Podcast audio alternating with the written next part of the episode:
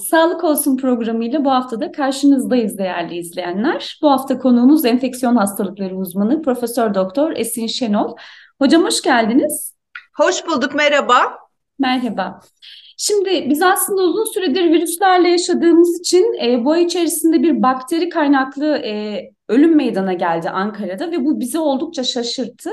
3 yaşındaki bir çocuk strep A bakterisi sebebiyle yaşamını yitirdi. Ve biz bugün çocuklarda ve yetişkinlerde e, yetişkinlerin sık enfekte olup hastalıklarının uzun seyrettiğini görüyoruz. E, tabii tüm bu toplam içerisinde bir ilaç yokluğu, e, ilaçların bulunamaması problemi de var. Ve hem e, hekimler hem hastalar hem eczacıların mağdur olduğu bir tablo var. E, şuradan sormak istiyorum. Sık enfekte oluyoruz. Hastalıklarımız uzun seyrediyor ve e, bir çocuk e, belki Avrupa'da e, bu bakteri sebebiyle ölümlerin olduğunu ancak Türkiye'de e, ilk ölüm olduğu kaydedilerek e, tüm bunları neye yormamız gerektiğini aslında e, merak ediyoruz.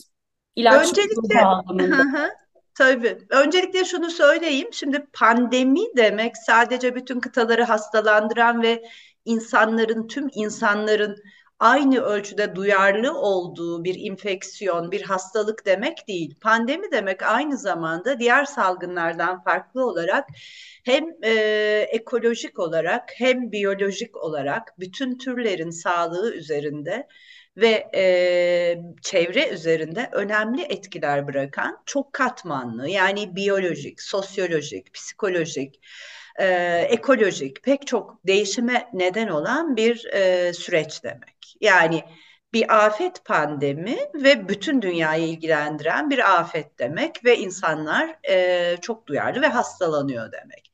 Şimdi bunun içinde e, bir takım e, son üç senedir yaşadığımız süreçte hem e, eve e, ya da bir kenara çekilmiş olmamız nedeniyle karşılaşarak hafızamızı, bağışıklık hafızamızı e, onaran ve yineleyen virüslerle karşılaşmaktan uza, uzak kaldık. Biz yüzlerce yıldır tanıştığımız grip virüsüyle ancak böylece uzlaşabiliyoruz. Yani e, tekrar tekrar aşılanarak ya da e, ılımlı mutedil karşılaşmalar yaşayarak hafızamızı yenileyebiliyoruz. Ve pek çok solunum yolu virüsüyle de öyle dolaşımda bulunan pek çok solunum yolu virüsü son 3 sene dolaşımda yoktu.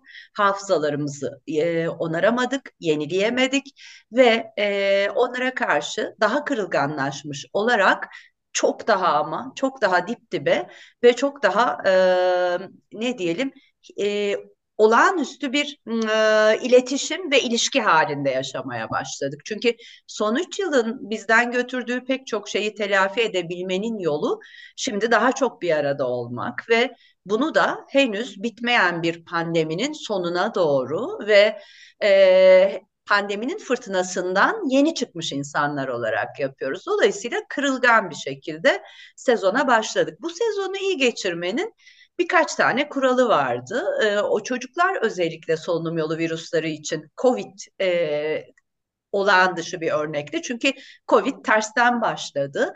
E, ileri yaşlardan başladı ve aşağılara doğru, çocuklara doğru uzadı. Çünkü pandemiler böyledir.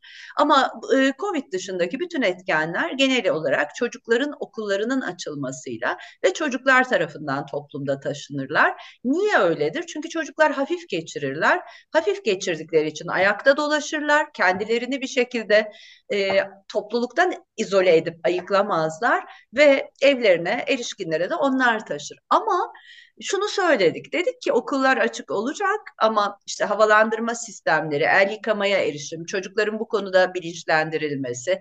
E, Türkiye'de yokluk var, açlık var, yiyemeyen çocuklar var, kırılganlaştı iyice nüfus e, gibi e, altyapıyı e, hazır tutacak bireyi hazır tutacak önlemler söyledik. Bir de COVID aşılaması çocuklarda 12 yaş altı aşılamanın çok önemli olduğunu söyledik. Çünkü COVID sadece e, bir gripal enfeksiyon ya da bir soğuk algınlığı gibi seyreden hafif seyirli bir infeksiyon değil. Covid bütün sistemleri etkileyen en çok da bağışıklık sistemimizi uzunca bir süre yük altında bırakan yani haftalar belki aylara uzayan bağışıklık sistemi kırılganlığı yaratan bir hastalık. Hafif geçiren kişilerde bile böyle. 12 yaş altı COVID aşılaması açılsın ve grip aşısı yapılsın. Şimdi strep A meselesine gelince strep A bizim 5-15 yaş arası çocuklarda sık bakteriyel boğaz enfeksiyonu nedeni olarak karşılaştığımız bir etkendir. Bir de cilt enfeksiyonları yapar. Onu da genellikle yaz aylarında yapar ve e, 2 ila 5 yaş arası yapar. Ama streptokoklar böyle hafif enfeksiyonlara, antibiyotikle müdahale edilince düzelen, hatta çoğu kendiliğinden düzelen ama kendiliğinden düzelmeye bırakmadığımız çünkü e, eklemleri kalp kapağını tutan romatizma gibi hastalıklara yol açabilen ya da böbrekleri tutabilen cilt e, enfeksiyonları, hastalıklara neden olabilen bakterilerdir. Streptokok bakterisi yani streptokok A çocukları çok sık hastalandıran bu bakteri 1980'lerden sonra da farklı bir özellikle geldi karşımıza. Daha doğrusu böyle bir özellik tanımlandı. 1980'lere kadar kontrolü gayet iyi götürebiliyorken, basitçe penisilinle falan kontrol edebiliyorken birdenbire romatizmal ateş dediğimiz o tablonun daha sık olmaya başladığı ve e, bunun dışında da salgır, saldırganlaştığı bir formunun erişkinlerde görüldüğü. Ama bu erişkinler işte diyabeti olan, bir cerrahi operasyon geçirmiş, e, sağında solunda işte bir e, morartı yapan, bir kanama yapan, ezikleri falan olan e, ya da bir e, implant uygulanmış, bir cisim takılmış, bir cihaz uygulanmış kişilerdi genel olarak. E, ve biz yani ben bu dersi son 20 yıldır anlatıyorum. Hep bu tabloyu da anlatırım ve tanımak lazım. Çok önemli derim. Ha, benim hayatımda böyle bir hasta oldu mu? Evet oldu. Ba basur ameliyatından sonra hijyenik olmayan koşullarda yapılmış genç erişkin bir çocuk.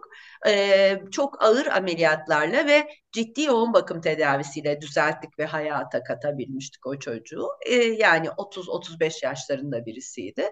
Ve hani e, Amerika'da falan da normal e, doğum süreçlerini izleyebilir.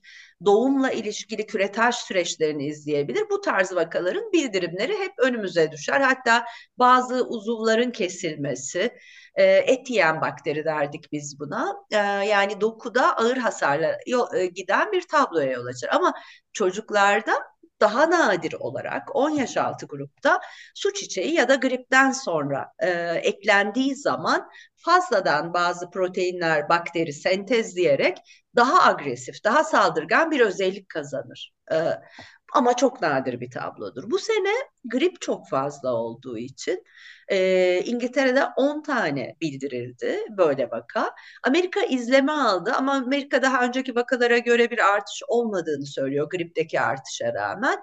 Dolayısıyla grip ve COVID'in hazırladığı ortama eklendiği zaman ki streptokok bakterisi okullarda yakın temasla, ağız ağıza temasla, işte el yıkama vesaire gibi e, gerekli şeylerin yapılmaması durumunda bulaşır. E, grip ve COVID yoğun. Bir de üstüne bu eklenince evet bir tehdit olarak bu sene çocuklarda karşımıza çıktı. Hı hı hı. Şimdi bir tarafıyla tablo böyleyken bir tarafıyla başka bir tablo var. E, ilaç yok dedik, hastalıklar artışta dedik. ASM'lerde aşılar yok, işte doğum kontrol e, malzemeleri yok. Hekimler bir taraftan, hekim birlikleri, tabip odaları bir taraftan çeşitli açıklamalar yapıyor. Ama bir taraftan sahte ilaçların nasıl piyasalarda e, yer bulduğunu, sahte hekimlerin piyasalarda nasıl yer bulduğunu gördük ve hayretler içerisinde kaldık hakikaten. Bunu şuradan soruyorum hocam çünkü siz ve sizin gibi bilim insanları da bir taraftan 3 yıl gibi uzun bir süre aşıyı savunarak, bilimi savunarak e, hedef haline getirildiniz, can tehdidiyle karşı karşıya kaldınız ve e, maalesef yetkili kişilerden e, güvencesiz bırakıldınız. E, akıbetini bilmediğimiz Turkovak'a dair eleştirilerde bulundunuz, kriterleri tamamlamadığını söylediniz ve aslında e, Pandemide toplum sağlığını en önde savunanlardan biri oldunuz ve salgının seyrisinde de bir kitap çıkartarak bir enfeksiyon uzmanının gözünden pandemiyi anlattınız. Tüm bunları nasıl değerlendiriyorsunuz? Yani hakikaten başka bir tablo var. İşte bugün daha haberini yaptık. İlaç yok. İnsanlar ellerindeki reçetelerle birlikte e, il il aray, ara, e, arayarak pardon ilaç arıyorlar, tedavi arıyorlar, hekim arıyorlar. Yani bugün hekimsiz iller var. Hakikaten yani e, tüm bu tabloyu e, sizin özellikle nasıl değerlendirdiğinizi merak ediyoruz. Öncelikle Türkiye'de ciddi bir e, yönetimsel sorun var. Sağlık yönetim sorunu var. Sağlık yönetim sorununda da en başta sağlığın başındaki bakanın hem ciddi bir liyakat hem de ciddiye alma sorunu var. Öyle anlaşılıyor. Yani paylaştığı mesajlardan, akademiyi dışarıda bırakmasından, sadece hastaları muhatap alarak hekimleri aradan çıkarmasından, yani hastane ve hasta diyor mesela arada hiç hekim yokmuş gibi. Ee, ya da işte e, çok yoğun bir poliklinik önünden kuzusunu besleyen birisini e, paylaşarak böyle de gelirsiniz. Günde 1 milyon 900 bin kişiyi ağırlamaya hazırız diyor. Sanki güne gezmeye gidiyormuşuz gibi. Oysa biz hastanelere çok insanın girip çıkmasından hoşlanmayız. Nedeni iş yükü değildir. Nedeni sizin e, zaten yaşadığınız trilyonlarca mikroorganizma var şu anda kendinizle beraber. O mikroorganizmaların natürü değişir siz hastaneye girip çıktıkça ve yarın bir gün bir küçük girişim yaptırdığınızda da o küçük girişimden sonra başınıza bir hastane enfeksiyonu gelir. Ve siz sanırsınız ki onu bir hekim yanlış ameliyat etti ondan oldu ya da o anda oldu. Oysa sizin gire çıka floranız değişmiştir ya da evde birlikte yaşadığınız kişiler nedeniyle onların çok sık hastaneye gidip gelmesi nedeniyle. Şimdi günde bir milyon 900 bin hasta ve daha önceki Covid yükünü de düşündüğünüz zaman neredeyse e, nüfusun yüzde 60-70'i hastane florasıyla karşılaştı ve hastane enfeksiyonlarının boyutunu size anlatabilmem mümkün değil. Çok basit bir girişimden sonra büyük bir e, doku kırılması olmadığı halde çok ciddi etkenlerle enfeksiyonlar görüyoruz biz. Bunlar her zaman ölümcül olmasa da hem tedavisi güç hem de kişiyi süründüren mesela kemik eklem enfeksiyonları örneğini vereyim tablolara neden oluyorlar. Onun için çok hastalanıyoruz. Yani aslında bir önceki yıla göre ya da iki önceki yıla göre yüzde otuz kırklık bu artışın nedeni sadece pandemide kendimizi tutmamız değil. Aynı zamanda Türkiye'de hastanelere girmeyi özendiren sistem nedeniyle ve hastanelere girmeyi özendiren sistemde hekim ve hasta arasındaki ilişki kalitesinin bozulması nedeniyle hekim hastasına strep ağının saldırgan mı saldırgan değil mi olduğunu ayıracak kadar vakit bulamıyor hastasını ayırabilecek. Çünkü yoğun bir basınç var. Yani tıpkı bir gün mesela Türkiye ne dedi?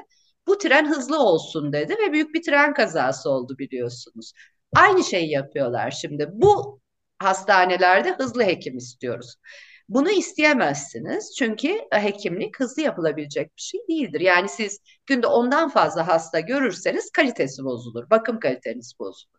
Bu bir yanda, bir yanda da Türkiye ilaçlarla ilişkisi konusunda hiçbir zaman ARGE gibi ya da e, satın aldığı yani uluslararası firmalardan satın aldığı ilaçların know-how'ını Türkiye'ye getirmek gibi bir yaklaşım gütmedi. Bunun yerine o ilaçların taklitlerini üreten ve aslında ticari değeri dışında bir kredibilitesi olup olmadığını bilmediğimiz bir takım firmalara Hindistan'dan, Pakistan'dan getirilen ilaçlar montajlattırılarak yerli ilaç adı verildi. Şimdi yerli ilaç karlı bir şeydi tabii. Çünkü büyük hastane ihaleleri alıyordu. En ucuz olan en büyük ihaleyi alıyor ve yani isterse kar marjının altında satsın. Bir sattığı miktar çok büyük olduğu için ve denetimlerden kaçmış bir sürü ürün olduğu için o denetim maliyeti ya da işte klinik eczacı maliyeti, çalışan maliyeti olmadığı için, yan etki izleme maliyeti olmadığı için bir şekilde böyle bir ilaç pazarı oluşmuştu. Şimdi hepsi çekildi uluslararası firmaları da Türkiye kovalamıştı zaten pazardan. Yani biz sizi istemiyoruz, ucuz ilaç yapan bizim kendi firmalarımız var. Şimdi bunlar arasında çok ciddi hastane ilaçları var ve bildiğiniz gibi Hindistan ve Çin e, salgın nedeniyle büyük bir tedarik ve üretim sıkıntısında ve Türkiye'ye istediği o e, montajlanacak maddeyi veremeyecek durumda. Birincisi bu. İkincisi dünyada büyük bir sıkıntı var. Çünkü dünyada bütün çocuklar aynı durumda olduğu için bizim streptokok bakterisi için kullandığımız alfoksilin ham maddesi, bu amoksisilin ham maddesi tedarik sıkıntısına girdi. Girdi yani. Ve ayrıca Türkiye her ateşi olan çocuğa kapıdan girince antibiyotik veren bir ülke. Biz uluslararası toplantılara gittiğimizde hep böyle bir mahcup başımızı önümüze eğeriz. Çünkü acillerde çocuklara en çok antibiyotik veren birinci ülke diye sunarlar Türkiye'yi. Ve bu konuda da hep kıyameti koparız biz. Böyle büyümez bu çocuklar. Buradan iyi bir şey çıkmaz diye. Yani özetle aslında sağlık insanların hekimle kısa karşılaşmalar ve telaşlı karşılaşmalarda ellerine bir reçete verilip gönderildiği bir sistem değildir. Böyle bir sistem bir toplumu çok daha fazla hastalandırır. Sağlık bir stratejidir ve kamusal olmak zorundadır bu kadar büyük bir nüfusta. Kamusal olmayan kısmı da kamu tarafından denetlenmeli ve kamuya açık bir şekilde paylaşılmalıdır. Ama sahte doktor meselesine gelince benim hedef alınmamdaki tek konu aşı taraftarlığım değildi tabii ki. Orada beni hedef alan o suç örgütü grubun ortaya çıkardığı zanlı aslında bir sahte doktor. Sağlık Bakanlığı'nın elinde bununla ilgili bütün belge ve bilgiler var. Sahte bir e, muayenehane işletmiş ve internetten büyük kanser ilacı satışı yapmış. Belki binlerce hastanın ölümüne yol açtı beni öldürmeye kastettiği videolar ve o gün ve o güne ilişkin notlar açık ve seçik ortada. Ve tehdit çok büyük olduğu için ben yakın korumadayım. O elektronik kelepçeyle izlemde ama 8 ay sonraya bir mahkeme randevusu alabiliyoruz ve o sırada hukuku ve hakkı kendi lehine çevirerek benimle ilgili garabet kararlar çıkarttırabiliyor, ailemle ilgili garabet kararlar çıkarttırabiliyor kişiliğimle oynadılar, itibarımla oynadılar diyen bir suçlu profili. Ve bütün adalet seyrediyor. Daha doğrusu adaletin bir kısmı elinden geleni yapmaya çalışıyor. Fakat sağlık sistemi gibi onun içinde de kara delikler var maalesef. Ve Ankara sokaklarında yakın korumayla dolaşan, her yere elektronik kelepçe aparatıyla gitmek zorunda kalan ve pandemide binlerce hayat kurtarmış, gecesi gündüzüne karışmış bir hekim izliyorsunuz siz. Ve ben artık bunu yapmıyordum. Bir yabancı basına da anlatmaya başladım. Çünkü hakikaten el atması gereken, taraf olması gereken hiç kimse taraf olmadığı gibi sanki şöyle bir hissiyatım var. Keyifle izleniliyor. Yani hani onun da e, dili çok uzamıştı. Biraz da iyi oldu gibi bir kıvam var ortalıkta. E bundan hiç kimseye bir hayır gelmeyeceğini söylüyor. Şimdi o sahte ilaç meselesinden beni öldürmeye kasteden bir zanlının çıkması durumun ne kadar tehlikeli ve tehditkar olduğunu bütün ülkeye anlatıyor aslında. Aslında herkesin başı belada. Yani sahte ilacı ihbar edenin, sahte ilacı açığa çıkaran gazetecinin, sahte ilacı yutan insanların herkesin başı belada ve bir kısım insanlar patır patır ölüyorlar o sahte ilaçlar yüzünden ve devlet koruması gerekenlerden yana olmuyor neredeyse suçluları seyrederek suçludan yana oluyor bir anlamda. Korkunç bir durum aslında. Yani buna distopik bir durum demek bile yeterli değil. Tam anlamıyla insan eliyle yaratılmış bir felaketin ortasındayız şu anda. Peki son olarak pandemiyle devam edelim dilerseniz. Ee, hoş alınmayan tedbirler, Sağlık Bakanlığı'nın yapmadığı açıklamalar bizim ülkemiz için geçerliyken Dünya Sağlık Örgütü başka bir şey söylüyor. Ee, ölüm vakalarında artış var. Ee, pandeminin yeni varyantlarla e, devam edeceğini, e, yeni varyantların daha doğrusu ortaya çıkabileceği noktasında e, uyarıyor. E, ancak e, bizde güncel verilerin paylaşılmadığını görüyoruz ve hakikaten tedbirlerin de e, azaltıldığını görüyoruz. E, son olarak buna dair neler söylemek istersiniz hocam? Şimdi salgın yönetiminin pandemiyle ilişkili yaptığı hiçbir şey kalmadı. Sadece bireylerin yürüttüğü şeyler var ve sadece hastaneye giren ve acil servislere başvuran e, ve yatırmak durumunda olduğumuz hastalarda yaptığımız testler var. Bir de grip testlerinin bir parçası olarak insanların isteği üzerine yaptığımız testler var. Yani zaten Türkiye'de kullanılabilecek COVID için ilaç da yok. E, aşı konusunda e, yeni aslında varyant aşısının bu gelişmekte olan türevlere çok daha etkili olması söz konusu ama onunla ilgili e, en ufak bir hareket de yok. E, var olan mevcut aşılardan üç tanesiyle ki bunlar arasında Türkovak'ı da önerdiğini görüyoruz hala. E, Türkovak'ı, Sinovac'ı o ikisi de şu anda Çin'deki durumun mesela baş sorumlularından bir tanesi sadece Sinovac yapılmış olması ve zamana bağlı çok eksilmesi Sinovac'ın bağışıklığının ama aynı şey üzerinden devam ediyor Türkiye. Bir yandan aşı dozları tanımlıyor insanlara. Bir yandan da bu aşı dozlarını niye tanımladığını anlamıyor insanlar ve bize soruyorlar. Ve bizde veri olmadığı için, bütün radarlar kapalı olduğu için ya insanlar bize diyor ki bir fırtına daha gelecek mi hocam? Bu fırtına geldiğinde ben üstüme bir yağmurluk giyeyim mi? Bir aşı daha olayım mı? Bir kat daha giyeyim mi? Ben de diyemiyorum ki yani biz fırtınadan kıyıya çıktık ama küçük fırtınalar evet yaşanabilir. Çünkü bu varyantların sonu gelmeyecek. Biz bunu anladık. Ama ben bütün radarları kapalı bir ülkede bırakın fırtınanın gelip gelmeyeceğini, yarın hava güneşli mi yağmurlu mu olacak bunu bile göremiyorum. Onun için ben de bir şey söyleyemiyorum artık diyorum. Ve insanlara çok toplu alanlarda böyle e, maske takın, yüksek koruyuculu maske takın.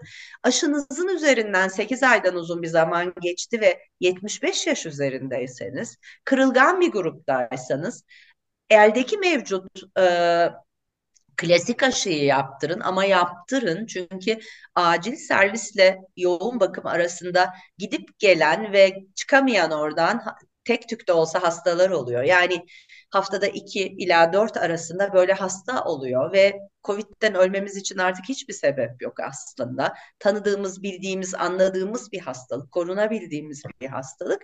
Biz de yani göremiyoruz artık olup bitenin ne olduğunu. Kraken diye bir varyant var. Kraken adı biliyorsunuz Kuzey denizlerindeki efsanevi bir deniz canavarına atıfla söylendi. Yunan alfabesi sıralaması bitirildi. Yani sürpriz çıkarabilir bir varyant gibi değerlendiriliyor. Ama şunu görüyoruz biz aşılanması iyi olan ve korunması iyi olan bireyleri ve e, fırtınayı atlatabilmeyi başarabilmiş sağlamlıktaki bireyleri çok öldürmesini beklemiyoruz artık olup bitenin başka büyük bir sürpriz çıkmazsa. Ama Çin'de ortaya çıkana baktığınız zaman bağışıklıklarının üzerinden uzun zaman geçmiş ve e, yeterince e, hastalığa karşı korunmamış. Yani karşılaşması da hiç yok, e, aşılaması da tam değil, üzerinden çok zaman geçmiş bireylerin hala çokça ölebildiğini görüyoruz. Son 8 haftada kayıt edilmemesine rağmen 170 bin ölüm bildirildi. Yani az kayıda rağmen hiç az değil bu. Yani haftada e, 20 bin tane ölümü biz hiçbir infeksiyonda görmüyoruz. Dolayısıyla pandemi sürüyor. E, pandemi bitti diyebilmek için zaten e, bizim artık kıtalar arası işimiz yok bu meseleyle. Yani Çin'den gelen de gelsin, e, Moğolistan'dan gelen de gelsin, İsveç'ten gelen de gelsin diyebildiğimiz gün pandemi bit, bitti diyebileceğiz biz ve bu hastalıkla ilgili e, sürecin statik olduğunu söyleyebileceğiz ama statik bir süreç yok henüz. Vakit ayırdığınız için çok teşekkür ediyoruz hocam. Ben de teşekkür ediyorum. Çok sağ olun. Değerli izleyenler, enfeksiyon hastalıkları uzmanı Profesör Doktor Esin Şenol bu hafta konuğumuzdu. Hafta yeniden görüşmek dileğiyle. Hoşçakalın.